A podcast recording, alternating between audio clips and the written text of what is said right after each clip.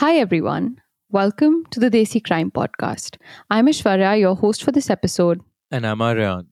Before we start the case for today, we want all of you to go over to our Patreon and subscribe for amazing exclusive features like merch, awesome extra episodes, early access episodes, video calls with us, and more. To help the podcast out and to avail these benefits, go to www.patreon.com slash desicrime and select a tier that works best for you. For this episode, we'd also like to thank our main source, Leslee Udwin's documentary titled India's Daughter, which was banned in India when it first came out. That ban prompted Leslie to flee the country and move to the UK for her own safety. The clips that you hear in this episode are all from the documentary. Did you know a woman is raped every 16 minutes in India? That adds up to 90 rapes a day, 630 rapes a week, and 2,700 rapes a month. These are the official government figures from the year 2019. But most of these rapes never make it to the front page of your newspapers or the screens of your TVs. They get lost among thousands of other news pieces. But occasionally comes a case that shocks a country to its core, a case that brings millions to the streets in a fight for justice. In 2012, we all heard of a rape like that. This is the story of how India's daughter was raped in the country's capital and left to die. This is the story of Jyoti Singh.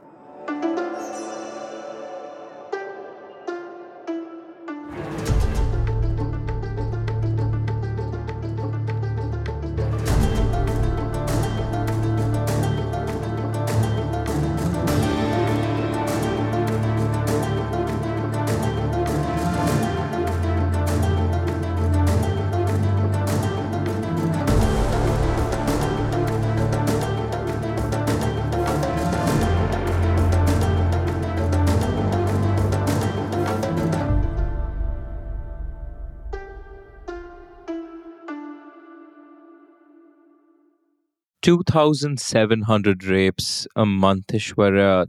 That is Mhm. a staggering figure in and of itself. Absolutely. But the sad fact is that it doesn't paint the full picture of the situation.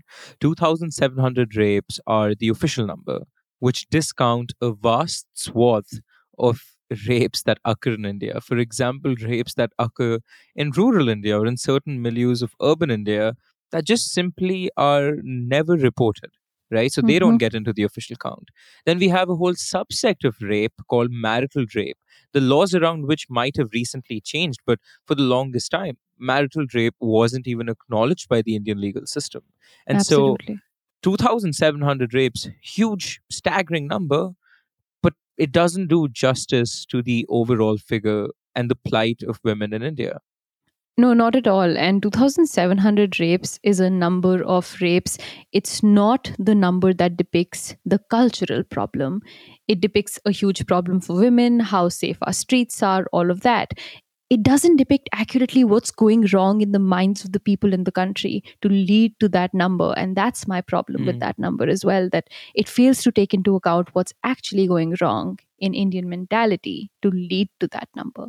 And this for me is by no means a light-hearted episode. It's it's deeply, deeply disturbing. I remember the day that the rape took place. My father was posted in Pathankot, and there was actually a party at my house, and my cousins were over. And I remember really late in the night, we all got tired of hearing the loud music. So my cousin and I decided to exit the house and just kind of hang out on the street outside our house. And she pulled out her phone and read a news article. 23 year old young girl raped in a bus in Delhi and thrown on the side of a road. That day, that news title, this specific case of rape has stuck with me since that day, since I was just 12 years old. And I think it did to a lot of other Indians as well. I also want to say that I usually think it's a little redundant for us to give a graphic content warning before our episodes. I mean, it's a true crime podcast. Everyone knows this is going to be a conversation of murder and blood and bodies and wounds and rape. But this episode is unique. If you're not okay listening to graphic descriptions of violence and rape, I suggest you sit this episode out because I've personally tried to be very accurate with all of the details of the incident. This is going to be a very hard episode to record, but also a very hard episode to listen to. So, Aryan, let's get into this story. This story begins in a location unlike any of our other stories. It begins inside an airplane on the 27th of December 2012. Prime Minister Manmohan Singh had ordered this airplane to fly a 23 year old Indian woman from New Delhi's Safdarjung Hospital to Singapore's Mount Elizabeth Hospital. This was a controversial move on his part. There was no guarantee this 23 year old would survive the six hour long flight. In those six hours, she suffered a cardiac arrest and lost her pulse and her blood pressure for three whole minutes. Yet, somehow, she survived. She was alive when the airplane touched down in Singapore. This woman was being called India's daughter all over newspapers in India. But did India's daughter live to tell her own story? Who was this 23 year old? What had happened to her? Why the helicopter? Why the cardiac arrest? Why the public interest? To answer all of these questions, we're going to go back to the 16th of December 2012 when a private school bus was on the streets of New Delhi. White in color with the words Yadav painted on it in green, it looked like every single bus we've all seen thousands of times in India. Maybe some of us have even been on a bus like this one. The entire week, this bus had been used to take school children to and from their homes to their South Delhi school. But on the night of the 16th of December, a Sunday, this bus had six men inside. There was 30 year old Ram Singh, his 26 year old brother Mukesh Singh, who was driving the bus, a 28 year old unemployed married man and father named Akshay Thakur, a 20 year old gym instructor named Vinay Sharma, a 19 year old fruit seller named Pavan Gupta, and a 17 year old boy named Muhammad Afroz all of them were born into abject poverty with families so poor that their parents didn't wash their dishes because they didn't have food for which to wash their dishes. They grew up never attending school, only learning to work from ages as young as 11 to feed the people in their houses. Four of these six men lived in a small slum in Delhi's RK Puram, where love, respect, and equality were luxuries. They were the kind of concepts one only thought of when one figured out how to survive first. On the evening of the 16th, before the men got onto the bus, they had been drinking together. They were partying. Many have come forward to describe these men as aggressive, vile, and disrespectful. For example, gym instructor Vinay Sharma was known to be on steroids. There were times where he would take stronger doses than he was supposed to, which would then sort of turn him into a different, very angry person. He was known for beating people up and stalking and troubling women. In fact, drinking alcohol had the same effect on Vinay. He would lose his cool and suddenly turn aggressive. And that night, he was drinking along with his five other friends. Yeah, for those of you who don't know, if Vinay was taking testosterone, which is uh, anabolic mm-hmm. steroid, or any other anabolic steroid which acutely increases uh, testosterone, it fundamentally changes not only your personality but mood swings and anger and rage. I mean, you're essentially recreating the situation of being in a teenage body when a boy is going through all these hormonal changes. No, absolutely. And that is the phenomena that all of his friends described seeing in him. He got into fights all the time. He was known to break people's ribs just at a whim when wow. he felt agitated. So he was clearly known for being this really strong figure in a gym that was sort of out of control when he was on these drugs. Now, like I said, the men that night were drinking. The men also knew that they weren't allowed to take that bus out on a Sunday evening. The bus belonged to a man who ran a transport company, and these six men worked for him. They helped clean the bus, drive the bus, maintain the bus, that kind of thing. But they knew the bus was not theirs to take for a ride like that. In fact, because it was a private bus, it wasn't allowed to pick up public passengers at all. Added to that was the fact that the bus had tinted windows, making it illegal to drive around in Delhi to begin with. Despite that, though, the men wanted to have some fun that night. After finishing up multiple bottles of alcohol in no state to drive, they decided to take the bus to GB Road, Delhi's infamous red light district, with hundreds of multi story brothels and more than 1,000 prostitutes. But they never went to GB Road that night because they saw a young woman waiting at a bus stop. That was enough for them. At 9:30 in the night, the bus arrived at the Munirka bus station. At the bus stop were two people, 23 year old Jyoti Singh and 25 year old Avindra Pratap Pandey. The two had decided to go out together for a night out. They were watching Life of Pi at the PVR in Select City Walk. When they got out of their movie, they had taken a rickshaw to Munirka and were waiting for a bus to go to Dwarka when the white bus with the six men showed up. The two had asked the driver, We need to go to Dwarka. Is that where you're going? The driver said yes, and the couple got in, paying the driver 10 rupees each for taking them home. Little did they know the act of stepping onto this bus would forever change their lives. But before we get into what happened inside that bus on that fateful night, I want to take you further back in time to tell you the story of who Jyoti Singh really was. Not what happened to her on that bus or whether or not she survived. I want to tell you the story of how she lived. For that, let's go back to the year 1989 when Jyoti was born to Asha Devi and Badrinath Singh. This was an incredibly poor family, but a family of honest, hardworking, and frankly very progressive people who were just trying to live a peaceful life. Badrinath Singh was a worker at the Delhi airport, and Asha Devi used to take up small jobs to help support her family. When their daughter was born, they named her Jyoti because they said it felt like she brought a new light into their life. It was their first daughter, after all. While the rest of their family was disappointed that the couple had had a daughter and not a son, Asha and Badrinath distributed sweets and celebrated the birth of their baby girl. They were going to give her the best life they possibly could. Now, Jyoti grew up a curious child. You know those quintessential young kid questions that adults don't necessarily know how to answer?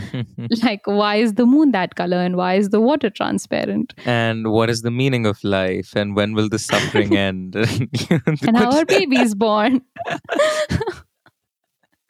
exactly. Those were the questions that Jyoti grew up asking, just constantly questioning the world around her. That is how her parents describe her. They say she always wanted to be a doctor. Her parents had asked her why not an advocate or a teacher. But in Jyoti's mind, there was no job more noble than that of a doctor. First set of Indian parents whose response to their daughter wanting to become a doctor is, you know, Is you why. could become something else. You know, we're, we're liberal parents. You- you- I know. That's not the only box you need to funnel yourself into. No, big respect for Asha and Badrinath. I really love them. but to be able to become a doctor, Jyoti pleaded with her parents and made them use all of the money that they had saved up for her marriage on her education instead. And her parents did it happily. They sold all of their ancestral land just to educate her. Through her work, Jyoti got admitted to the Sai Institute of Paramedical and Applied Sciences in Dehradun. To further support herself and pay her own hostel fees, she took up multiple jobs. She worked on her English and got a job at an international call center where she worked from 8 pm to 4 am and then got a job at her university too. Her tuition teacher says she maybe slept a total of four hours every night and she did it with a smile on her face. A girl can do anything, she would tell people when they asked her how she managed it all. It was her dream, her life's goal, to start a hospital in her ancestral village where there was no medical services. She wanted the women of her village in particular to have proper access to modern medicine and technology. Jyoti was in Delhi on the 16th of December with her parents and not in Dehradun because she had just finished and aced her final exams. In fact, she only went to see the movie that night because she was starting a medical internship the upcoming Monday. She wanted to have a nice night out before it all started. She wanted to take a break before life took over again. I wish I could say that had she stayed in Dehradun, things would have been different. But they wouldn't have. There would have been a different face, a different name, a different story of the victim. But there still would have been a victim. तो course करके final paper दे के ही यहाँ आई हुई थी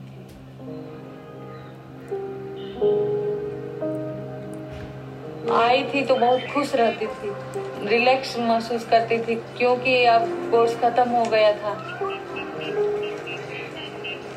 कहते थे, पापा, mummy, आप लोग अब चिंता मत करो, आपकी बेटी डॉक्टर बन के आ गई है। अब सब कुछ ठीक हो जाएगा। तो ठीक, क्या भगवान को ही अच्छा नहीं लगा। भगवान वहीं से सब कुछ खत्म कर दिया। Quote, she had just finished her course and came back home. She used to be very happy and relaxed because her course was over. She used to say, Mom, Dad, don't worry. Your daughter has returned as a doctor. Everything will be okay now. How could it be okay when God didn't want it to be okay? God finished everything that day. These were the words of Jyoti's mother in the audio above. When Jyoti got into the bus that night in 2012, the men in the bus didn't care about any of this, about her life. They didn't care that she was someone's daughter, someone's sister. Forget all of that. They didn't care she was a person. This is what the men in the bus thought of her and thought of all women in general. बराबर नहीं है लड़की लड़का लड़कियों के लिए बनाया गया घर काम काज अपना घर बार देखे ये सोना रात में डिस्को में घूम रही है बारों में घूम रही है गलत हरकतें कर रहे हैं जो ऐसे कपड़े पहन के घूम रहे हैं आपको दस बीस बीस परसेंट ये जो सही मिलेगी Quote, men and women aren't equal. Housework and housekeeping is what a girl's job is. Not going to a disco or a bar at night doing wrong things, wearing revealing clothes. Only 20% of the girls you'll find will be good. End quote. These were the words of one of the men on the bus that night, 26 year old Mukesh Singh. And Jyoti, according to him, was not one of the women in that 20% because she was out at night watching a movie with her friend. This is where I also want to clarify that Jyoti and Avindra were never dating. They had a purely platonic friendship. Avindra has himself come forward to say, There was no question of me marrying her because we belonged to different castes. She never expressed a desire to marry. She was concentrating on her studies and wanted a job first. I will add, though, in my research of this case, there is still speculation on this questions and exactly what was Avindra's response to the entire saga. So I'm Mhm. not going to, you know, completely disqualify the claims that were made, but just, just again, like an asterisk that I usually give, just an asterisk for listeners to know that there is still speculation on this front. No, sure, there is a chance that Avindra might be lying about this too, for whatever his own privacy reasons, for the privacy of Jyoti, for just the kind of hate that was coming their way for being boyfriend and Mhm, girlfriend in mhm. Delhi. Absolutely. Um, so there might be all of those reasons. But according to Avindra, there was no case in which he could have seen the two of them ending up together. She was not his person. Now the two were inside the bus. They sat down together, talking, looking out of the window, when suddenly Avindra realized that the bus had taken a turn it wasn't supposed to. It was clear that the men had locked the doors of the bus from inside. The windows were tinted dark black and nobody could see them from the outside. The lights inside the bus were turned off. It all seemed weird to him, so he decided to confront the driver, Mukesh Singh, asking why he took the wrong turn. The men took this as their sign to start taunting the couple. They asked the two if they were dating, why they were out together so late in the night, where their families were. The tone the men were taking, the way they were misbehaving, agitated Avindra. He told the men it was none of their business, and that comment somehow turned into a physical fight between Avindra and the men.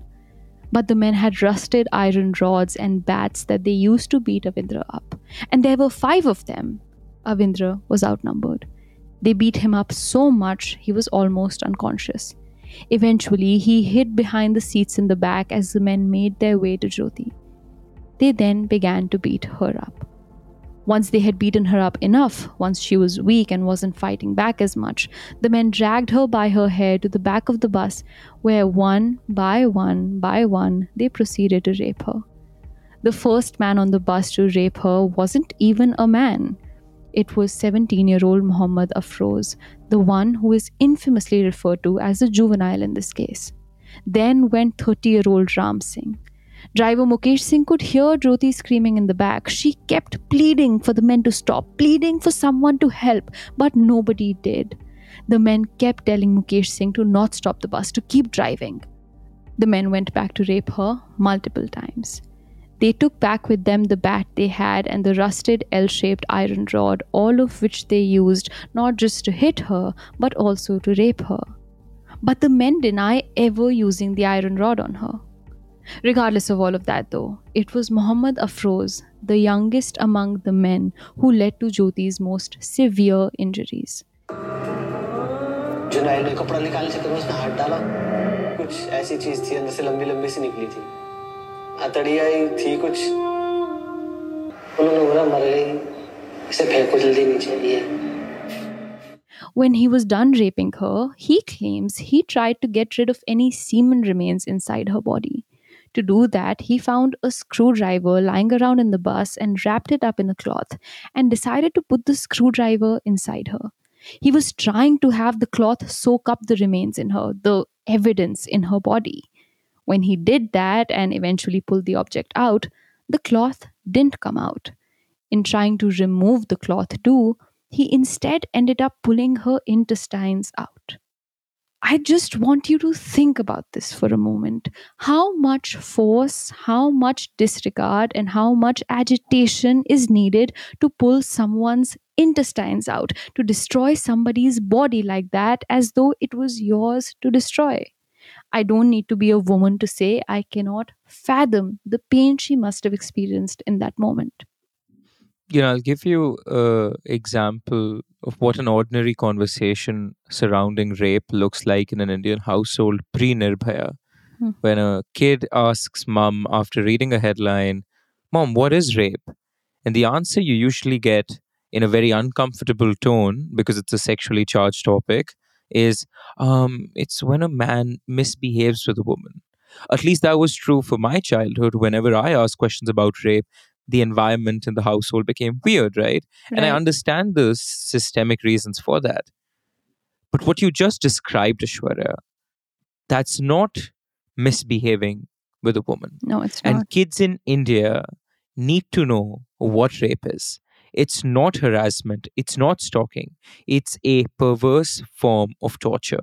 That's what rape is. And as long as Indian households don't talk about that in blatant terms, we are not going to make a step in the right direction. And Nirbhaya's case played that role in changing the conversation around rape at a national level, but even fundamentally at a familial level.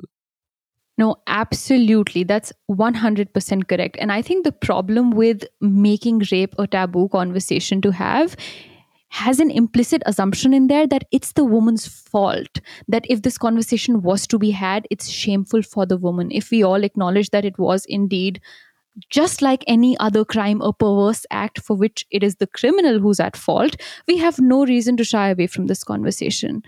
I also think, I mean, just to be fair, I think that is one reason, 100%. But there's also this in Indian and the subcontinental Desi society, just conversations around sex. It, there doesn't need to be a victim or a perpetrator involved. It's just our, our very uh, social stigma surrounding sex as a topic is so so widespread and so ingrained in us that rape just then becomes an artifact of sex and therefore as long as it falls within the umbrella of sex and i know i've said that word many times now but yeah. it's a taboo subject to talk about and that starts at a fundamentally a school level i remember like our biology classes you know uh, around which reproduction was such an uncomfortable environment in the school at times the teacher completely glossed over the chapter saying go read it yourself because right. of the discomfort within the indian society it's not something we talk about and that's i think primarily why i decided to make this a graphic episode is because I don't fully understand what the point in glossing over 100%. this is. We've all heard of the case and we've all seen the outcry. There is no reason for us not to know what mm-hmm. that outcry was the consequence of. Why did people react the way they did? Why did the government and the Supreme Court react the way they did? Why was the country up in arms with thousands and thousands of people out on the road? We need to know why this case changed the country, and all of that is in the details. Aishwarya, this case shook me to my core when it happened, so much so that it's the first and only protest I have ever participated in. I oh, remember wow. being I out with a yeah, I remember being out with, you know, on the candlelight marches, handing out pamphlets, and I was a middle schooler. But this case, I mean, you're narrating it right now. I have goosebumps from agony and sorrow. That I, I remember this case all too deeply. And there is so much to remember about this case. And I hope this episode is a way of never ever forgetting what had happened that day, of always remembering the cost we pay for creating a culture where women are viewed this way.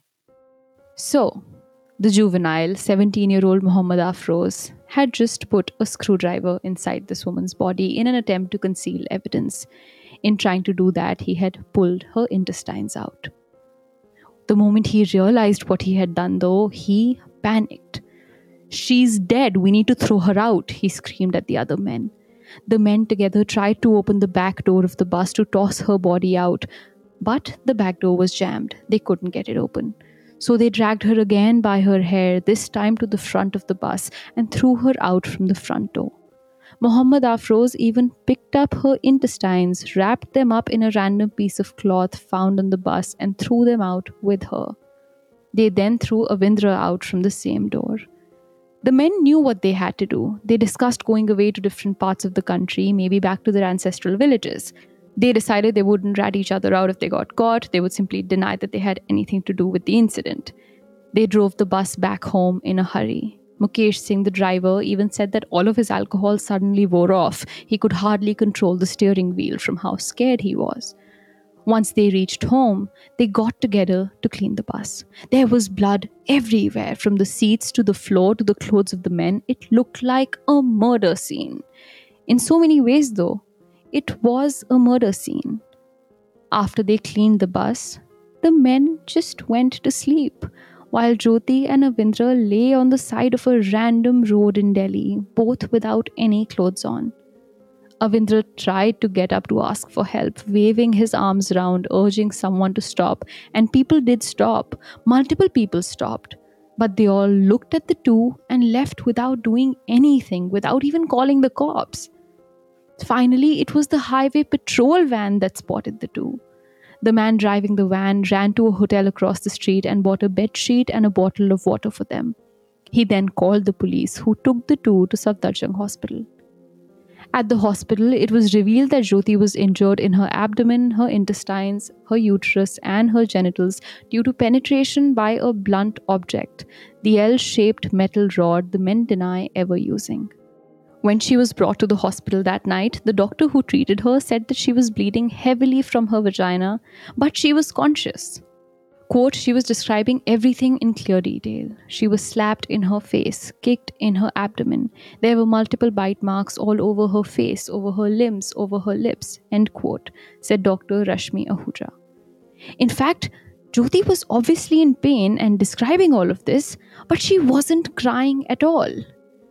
But even though she wasn't crying and was conscious, the doctors realized that Jyoti wasn't going to survive more than three days.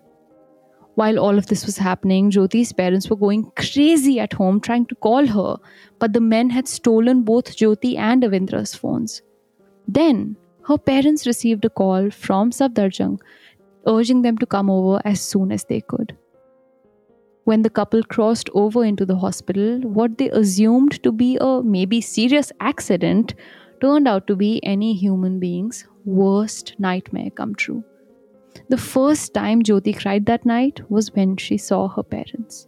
उन्होंने देख के रोना शुरू किया तो हमने उनको कहा कि चिंता मत करो सब ठीक हो जाएगा कोई बात नहीं कुछ भी हुआ हम तुम्हारे साथ हैं News about the brutal rape had already started to spread like wildfire across the country the night of the rape. That was the night I heard it, sitting hundreds of miles away from New Delhi. The police knew they needed to act fast. Both Jyoti and Avindra had described the bus to the police, and so the police started the same place all modern investigations start from a hunt for CCTV footage. And the police found more than enough. Through multiple highway and hotel cameras, they pieced together the route of the bus.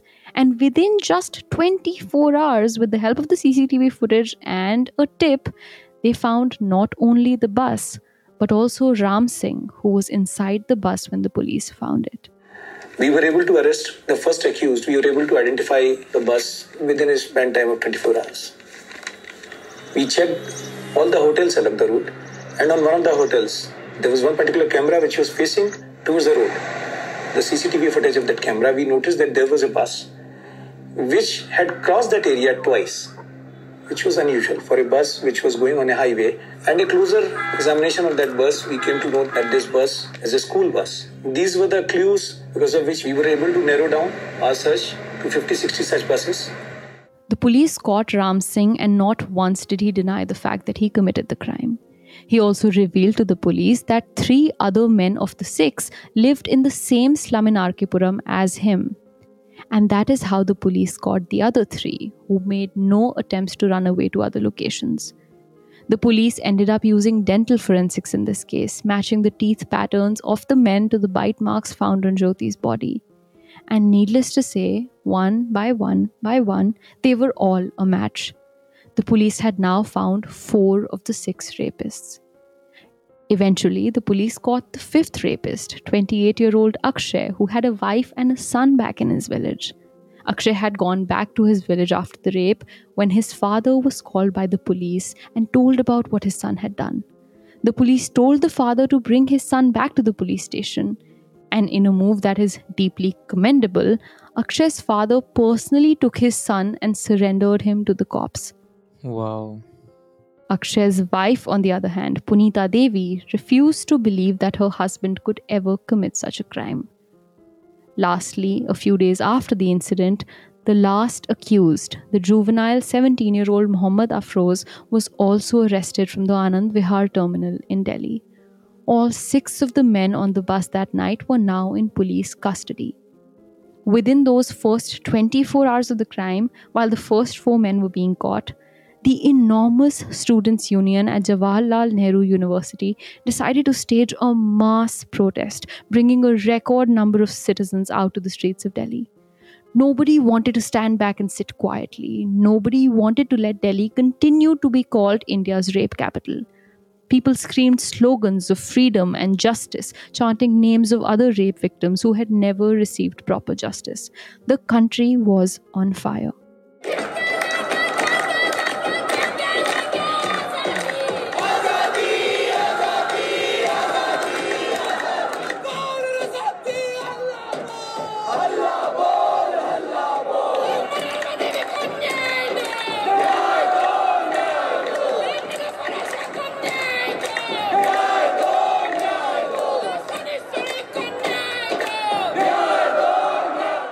But while the country was on fire, Jyoti Singh was at the time being called Nirbhaya or fearless to protect her privacy, and she was fighting for her life.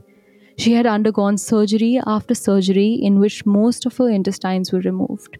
She constantly had a 103 degree fever and kept internally bleeding due to sepsis. Despite all of these injuries, however, the doctor said it was a miracle she had survived that long. Not only had she survived, but her condition was described to be stable. There was hope.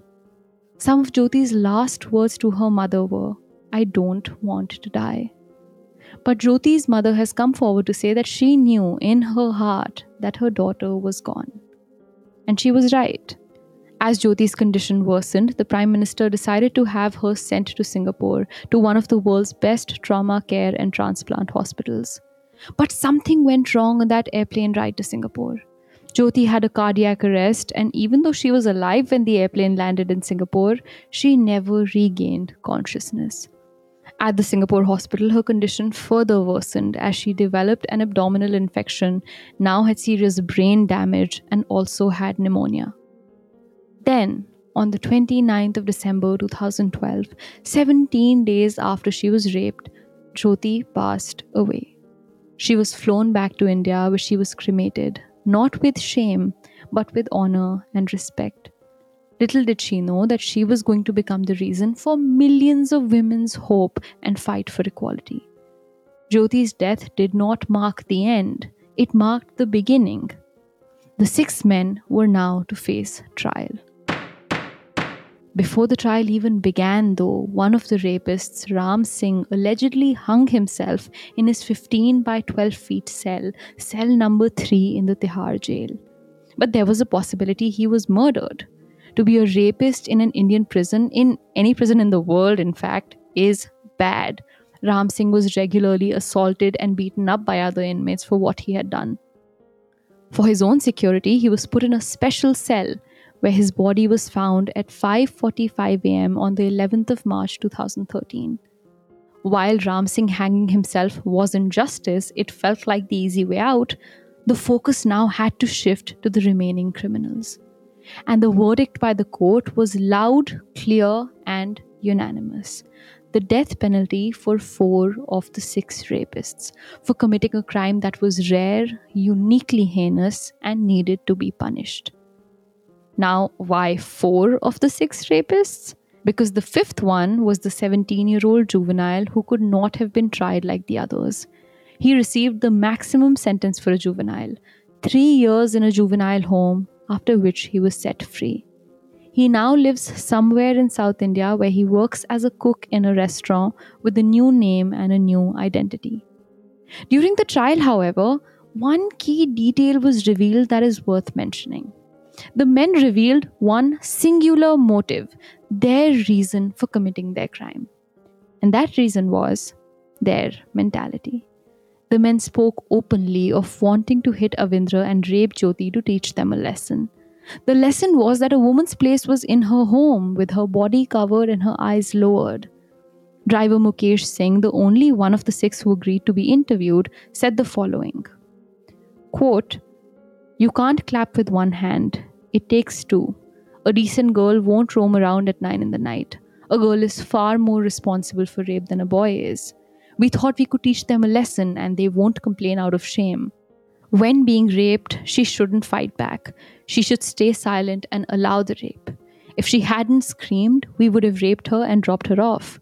We would have only beaten the guy up. People say when you are hanged, they put a rope around your neck. Your eyes pop out and your tongue sticks out. Giving us the death penalty will make things more dangerous for girls. Now, when they rape, they won't leave the girl like we did, they will kill her. They've made this such a big issue. People have committed bigger crimes and nothing has happened to them. I know someone who raped a girl and took her eyes out. Sometimes they put acid on girls. There was another rape where they burned the girl alive. Wasn't that wrong? If ours is wrong, that is wrong too. End quote.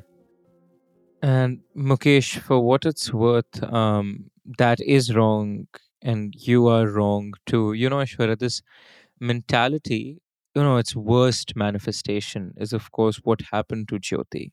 Mm-hmm.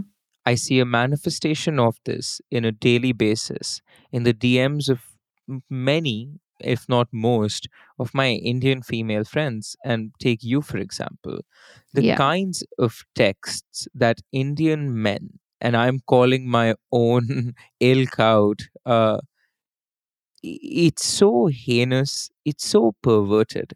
The texts range from, you know, rape threats to salacious messages, and it's one after the other after the other. You know, I hate stereotypes, Aishwarya. Obviously, being a brown man, you know, out in the West, there are, of course, a lot of stereotypes you feel that might be directed towards you, and, you know, Yeah. you want to call out uh, racism when it's true but I'll be honest, one burgeoning stereotype of Indian men out in the West is this this Indian male troll. And Aishwarya, that is a stereotype that is not hoo-ha. It is based on a sample size of so many men in India that just don't know how to talk to women and will talk to women as if they're not fellow humans. And the kind of texts my friends receive, Aishwarya, I'm sure you have been at the behest of many. So many. It's sometimes just unfathomable. And these trolls exist in real life. I cannot explain to you the amount of situations I've been in, not in India, in a different country, where I have been in the company of people of a lot of nationalities, some of them being Indian, and the most impolite, the most misbehaving have been the Indians. Aryan knows of an incident that happened to me while I was in Thailand, where we were in a group of this Kazakhstani couple and this Greek couple and these Thai people and these Americans and a group of Indian men, and the Indian men wouldn't stop making lewd remarks for all of the women in the group in Hindi. And, and obviously, I understood them, but nobody else could understand them. Like, this is just a common phenomena, and I don't understand. It needs to change. Yeah. Yeah. But Aryan, if these words by Mukesh Singh sounded horrible, it's interesting that the two lawyers that were representing these six men somehow came out looking worse than the rapists themselves. Jesus. ML Sharma, one of the lawyers of the men, said, quote, the moment she came out of her house with a boy who was neither her husband nor her brother, she left her morality and her reputation as a doctor, as well as a girl's morality, in her house. She came out just like a woman. A female is just like a flower. It gives a good looking, soft, pleasant performance. But on the other hand, a man is just like a thorn, strong, tough enough. That flower always needs protection. If you put that flower in a gutter, it is spoiled. If you put it in a temple, it's worshipped. Aishwarya is laughing angrily uh, a thing. I can't believe these words. I am laughing angrily right now. There's so much anger coursing through my blood, but this is this is wildly hilarious, stupid. I don't want to be a flower. Jesus, dude, Jesus. so, so bad. He continues A woman should not be put on the street like food. A lady is more precious than a gem, than a diamond. It is up to you how you want to keep that diamond in your hand. If you put your diamond on the street, certainly a dog will take it out. You can't stop it. A man would like to create damage. He will put his hand forcefully inside. It's just like a kind of action. A woman means immediately there is sex in the man's eyes. That girl was with some unknown boy who took her on a date. In our society, we never allow our girls to come out of the house after 6:30 in the evening with any unknown person. Jyoti and Avindra left our Indian culture. They were under the imagination of the filmy culture in which they can do anything. We have the best culture. In our culture, there is no place for a woman. End quote. They didn't leave um, Indian culture behind. They left this lawyer's culture behind. Whatever this lawyer thinks of women represents And what he thinks of what Mhm. he thinks of women the fact that he thinks sex is the only thing that comes to a man's eyes when they see a woman it says more about you Him, yeah. uh, you 50 year old man with a law degree you know we think education is the cure to some of these things but clearly this is a lawyer this is an educated man Mhm. who's at uh, you know financially distinguished from the uh, perpetrators he's representing.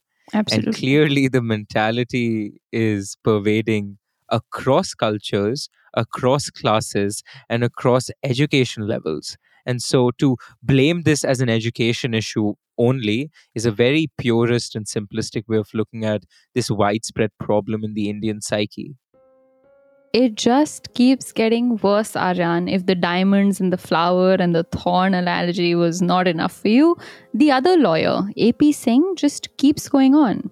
He says, if very important, if very necessary, she should go outside. But she should go out with family members like her uncle, her father, her mother, her grandfather, her grandmother, etc., etc. So she should not go in the night hours with her boyfriend. If my daughter or sister was to engage in premarital activities and disgraced herself and allowed herself to lose character and face by doing such things, I most certainly have the courage to take this sort of sister or daughter to my farmhouse and in front of my entire family put petrol on her and light her up on fire. End quote. can we not arrest this man can we not use this as a basis to call for violence like isn't this like no i'm just I'm not not morally of course morally No, reprehensible Forget morally. this should be legally culpable I'm surprised these both of these men didn't have their licenses taken away. I cannot fathom a situation where lawyers speak like this. Like, I don't know. It, this is beyond me. No, I like crazy. Makes my blood boil. I've written this episode over a long period of time, and so I'm not as mad now after reading it for like the hundredth time. But it gives me chills. It's crazy that this might be someone's husband. This might actually be someone's brother, someone's father. I mean, he's obviously someone's son. I can't imagine the way he views these women in his life. Very unfortunate. But if you think this is just a male problem, Oh, it's come on not. Aishwarya. stop stop okay what next The one married rapist Aryan, Akshay, his wife came forward to say the following Am I not a daughter of this country? Do I not have a right to live? Will there be no more rapes in Delhi? Will you hang all the rapists? I am a woman and a woman is protected by her husband. If he's dead, who will protect her and for whom will she live? I also don't want to live. Priyanshu, my son, is young. He doesn't understand anything. I will strangle him to death too. What else can I do? End quote. This case is simultaneously a simple and a complex one. It's simple because the crime was so horrendous, its committers deserve a clear special place in hell. The instinctive reaction is that they deserve the punishment that came their way. If there was something worse than the death penalty, they probably deserve that too.